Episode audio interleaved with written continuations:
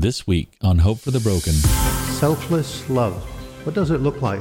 So I want to share with you this morning about some examples in the Bible, about glimpses, about touches of this selfless love. And then I want to pass through what was existing between David and Jonathan. And then I want to lead us to the finish of the story, which is our Lord Jesus Christ, who is the embodiment of all of the attributes. The entire kaleidoscope is in Jesus.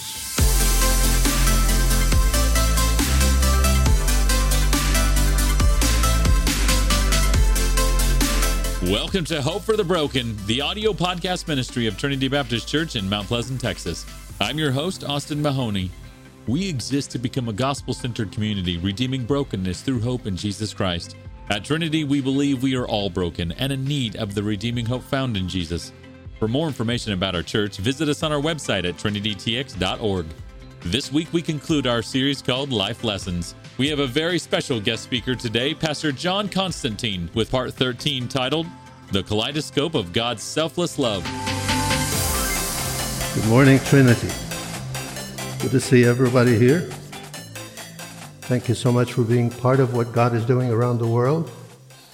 What He is doing, some of the countries are in South Sudan, in Congo, in Sudan, in Darfur, in Upper Egypt, in Tanzania, in Kenya, in Uganda. There are people that are doing a phenomenal job. In Ethiopia, many countries in Asia, in Europe, in North America, working among 342 churches in the Arabic community. And I can tell you with a high level of confidence that God is doing something amazing around the world. I tell them many times, I go places, but I'm just the delivery boy. He's the one doing it. His Spirit is doing it. I meet with people, I fan the flames a little bit, and then I come home. I never felt that I did something, but He is the one who's doing everything. And so I want to invite you to pray. I want to invite you to celebrate what God is doing around the world. I pray for this country. There are demonic powers that are destroying this country in every corner. But you know what? I'm glad Jesus said, I'm the Alpha and the Omega. There's a lot of pain, a lot of hurt, a lot of depression, a lot of sad stories. But I'm standing before you to let you know that Jesus is right.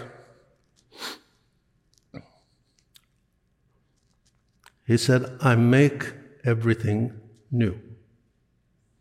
And He is doing it. In homes, in churches, even in persecuted churches. Those guys just don't know how to quit.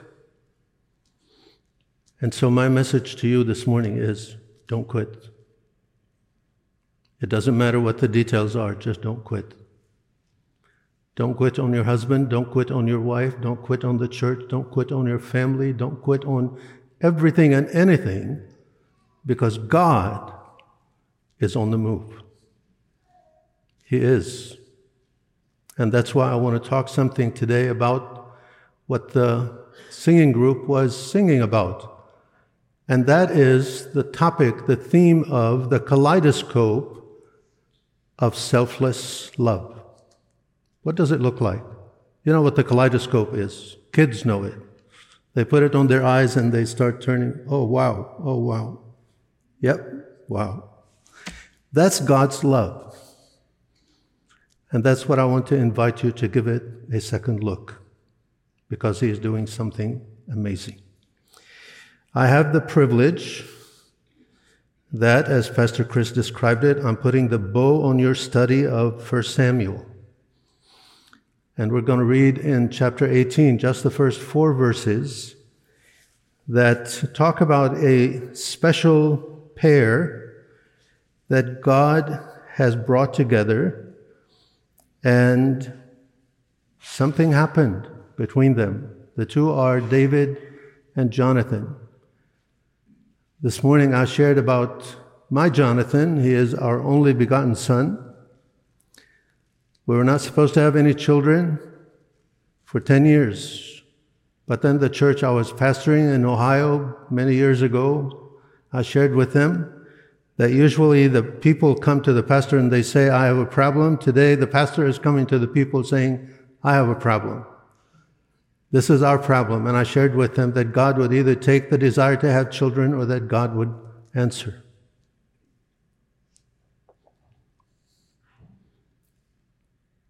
Four months later, I came back and I said, you can stop praying because God answered. I believe in a God who is alive. I believe in a God who is on the move. I believe in a God who brings something out of nothing, who brings us from death to life. He brings us from destruction to wholeness.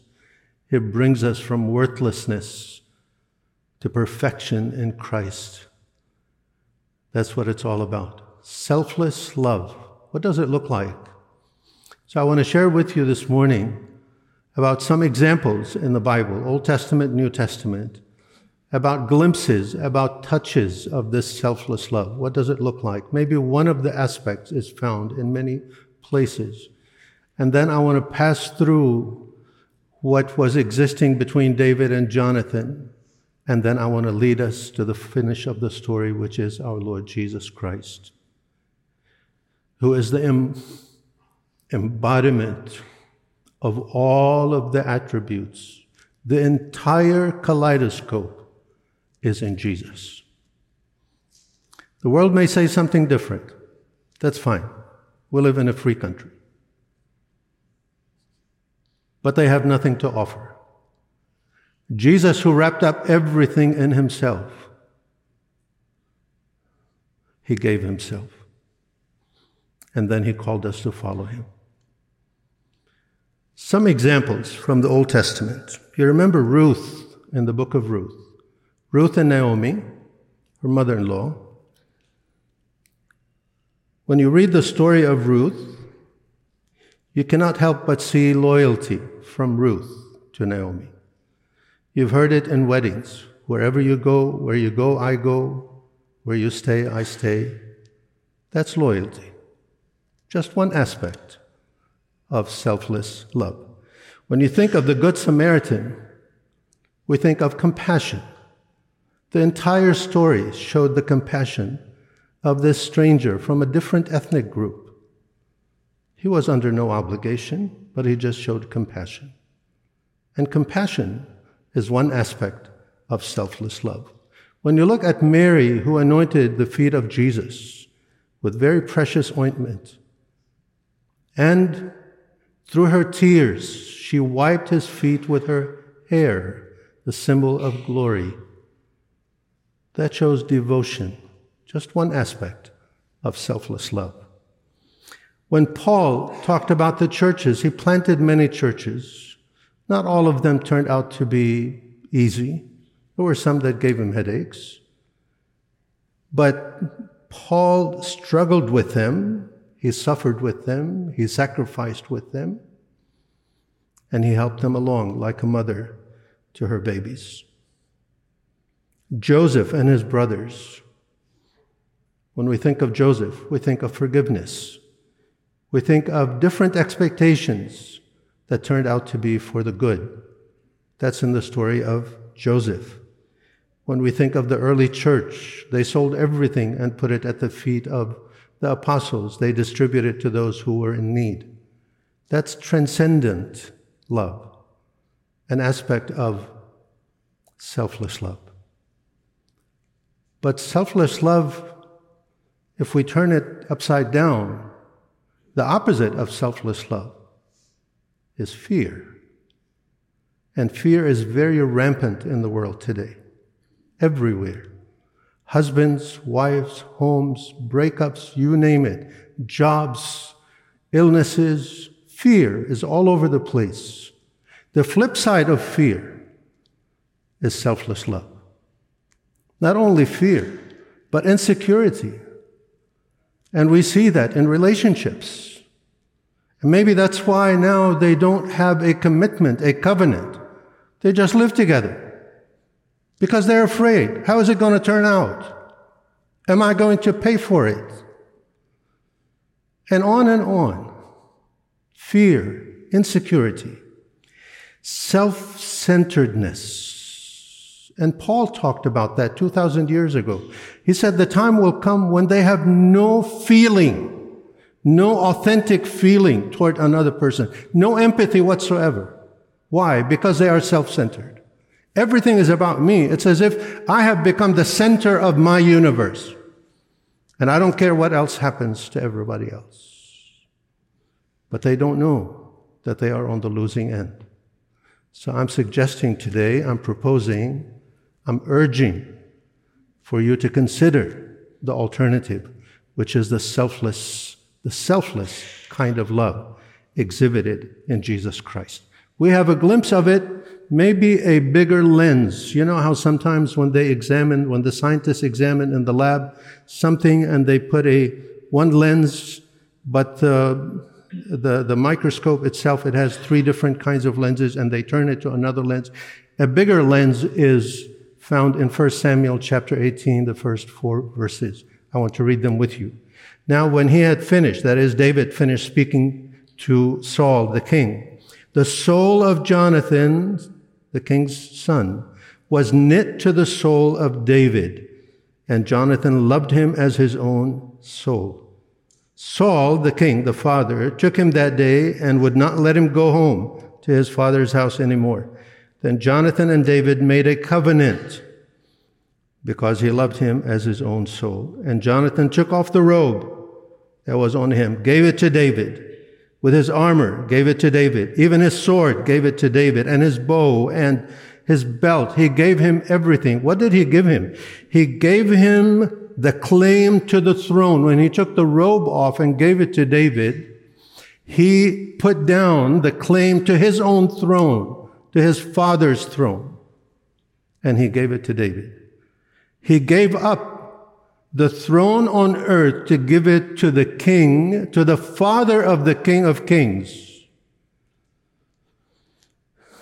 who was anointed by God, David. There was an emotional bond. There was deep friendship. There were many aspects, more aspects between Jonathan and David about selfless love than the other examples I gave. But then, there's a verse in Proverbs that says, there's a friend who sticks closer than a brother. In Proverbs 18, verse 24. And that friend, my friends, is Jesus. In the early 70s, that's prehistoric for me. I was in the youth group. I learned a song that out of nowhere, out of the blue, sometimes I'm driving the car by myself and I start singing, Jesus. Jesus. There is something about that name. Master, Savior, Jesus. Let all heaven and earth proclaim, kings and kingdoms will all pass away. But there's something about that name. Jesus had everything. He did not give us things. He gave us himself. And with him, we have everything. If we hold on to things, we lose. If we hold on to Jesus, we win everything. Jesus discovered a truth that I want to urge you to consider, and that is, when we surrender, we win. In war today, in the history of the world, two armies are fighting, and then finally one side loses and the other one wins. One surrenders to the others. In one of the stories, when they still use swords, the surrendered party came to meet the winner, the victor. And the victor looked at him and he said, "Your sword, you need to turn it in." One side won, one side lost. But with Jesus, when we surrender, we win. He knew that truth. He knew it.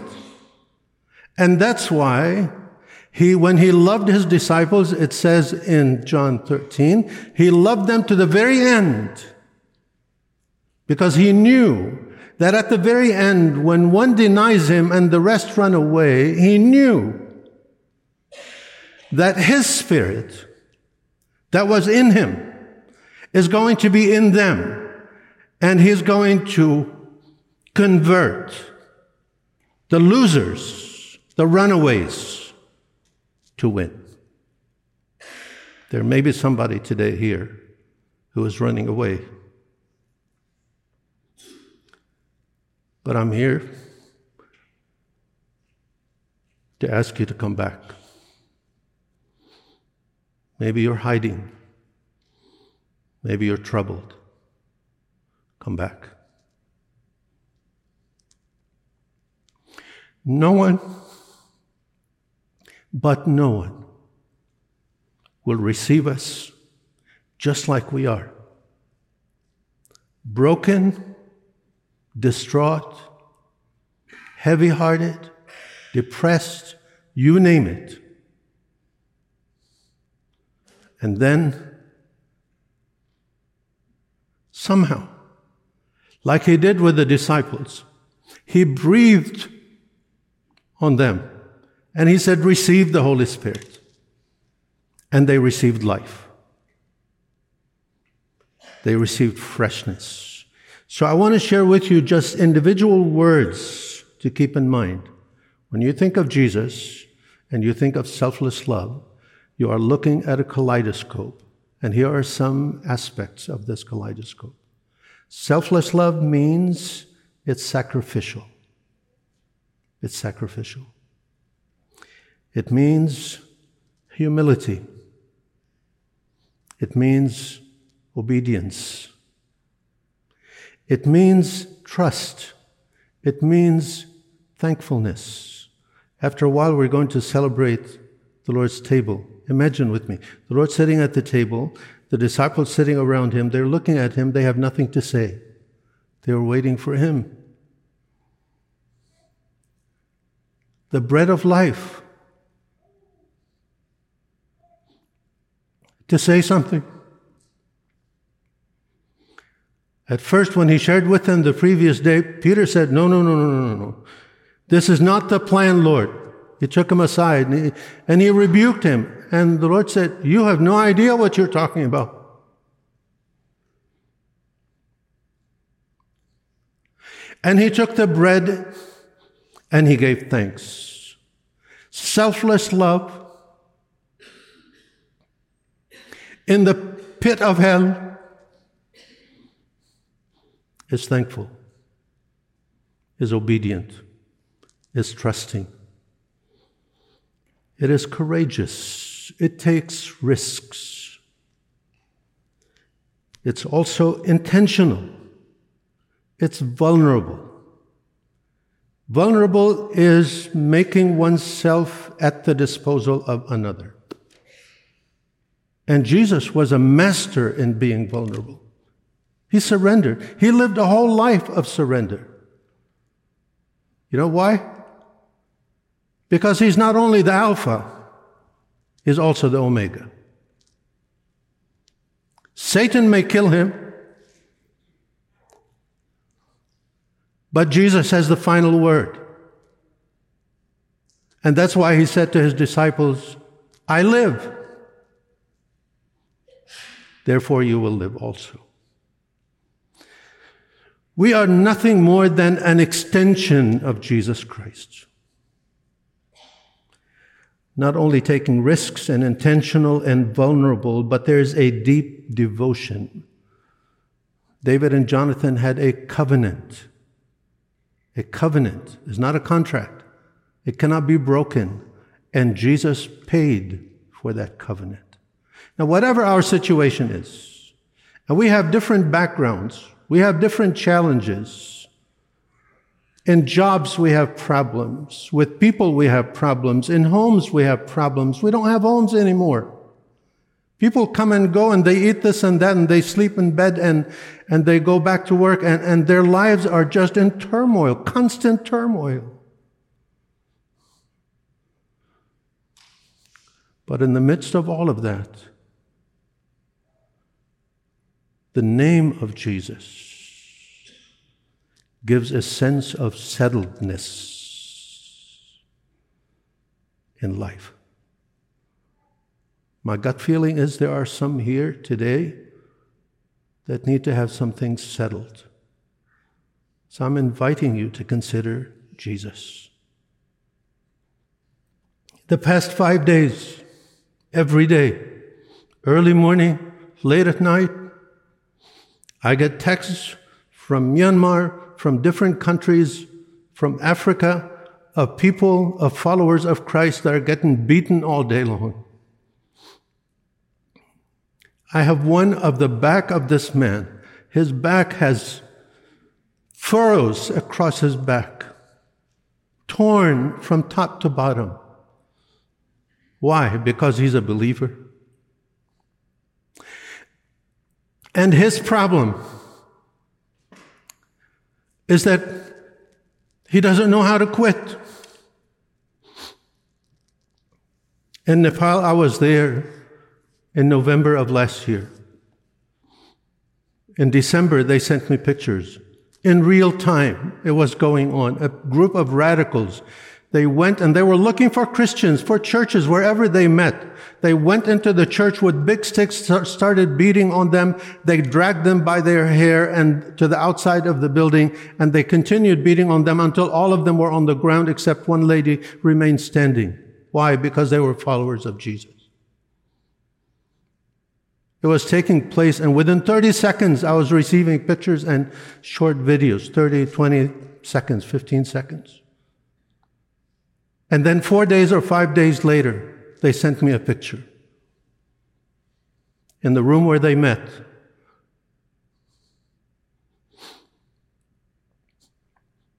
They had a cake, candles. They were celebrating Christmas. They don't know how to quit. That's why I'm urging you not to quit, not because we can, but because of Jesus. He didn't quit. He did not go through the valley of the shadow of death. He went right into the hell of death, and he came out victorious. Consider Jesus. That was what I tasted with Mike Coleman, a sampling of selfless love. He finished well.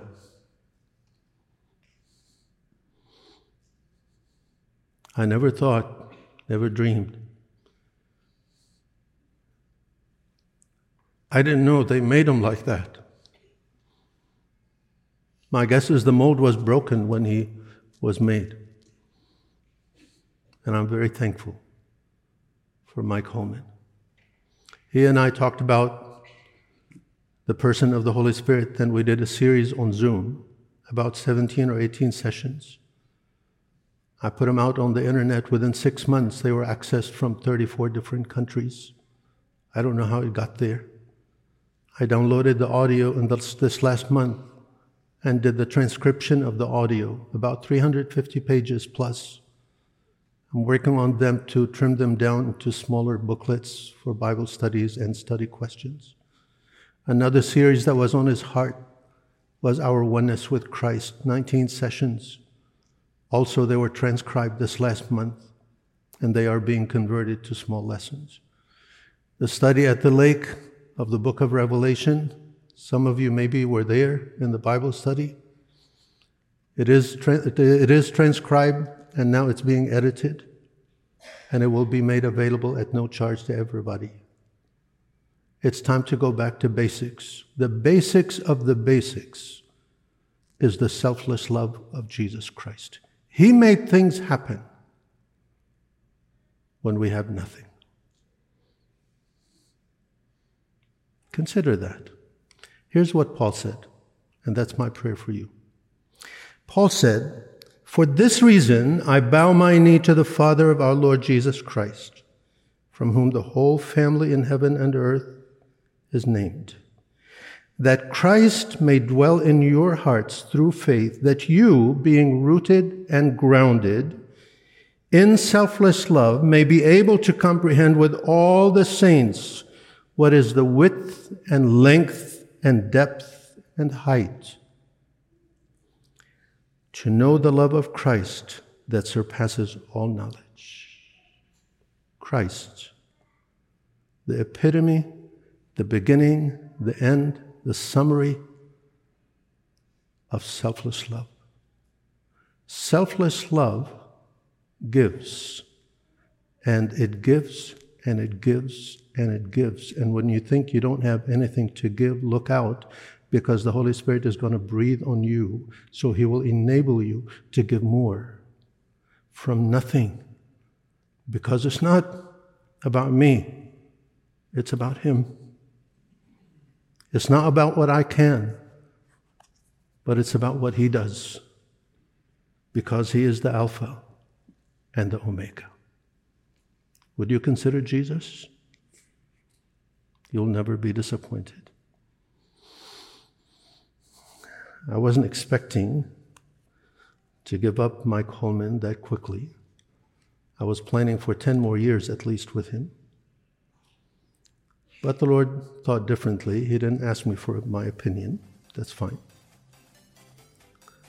But I pray that some part of Mike Holman will be found in many at Trinity. I thank God for what He's doing. Believe it or not, I've been part of Trinity for several years. I wasn't a member yet.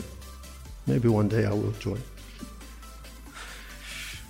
And I just praise God for what He's doing at Trinity. I have a sense that this is just the beginning. Just the beginning. You're listening to Trinity Baptist Church's Hope for the Broken podcast. If you would like to learn more about this ministry, visit us online at TrinityTX.org. That's TrinityTX.org. Here's Pastor Chris to wrap up our time together. Thanks for listening today. I'm so glad that you found this podcast. It is our prayer that you are encouraged and challenged by today's message. It is our goal at Trinity to lead everyone into a personal relationship with the Lord Jesus Christ. If you have questions about what it means to trust Jesus as the Lord of your life, we would love to connect with you. Please feel free to give us a call at 903-572-1959 or email us at info@trinitytx.org. If you are ever in the East Texas area, we invite you to join us for worship on Sundays at 9:30 or 11 a.m. Thanks so much for listening today. God bless you. We pray that you have experienced hope today. If you would like to support the ministries of Trinity Baptist Church with a financial gift, you can do so by giving online.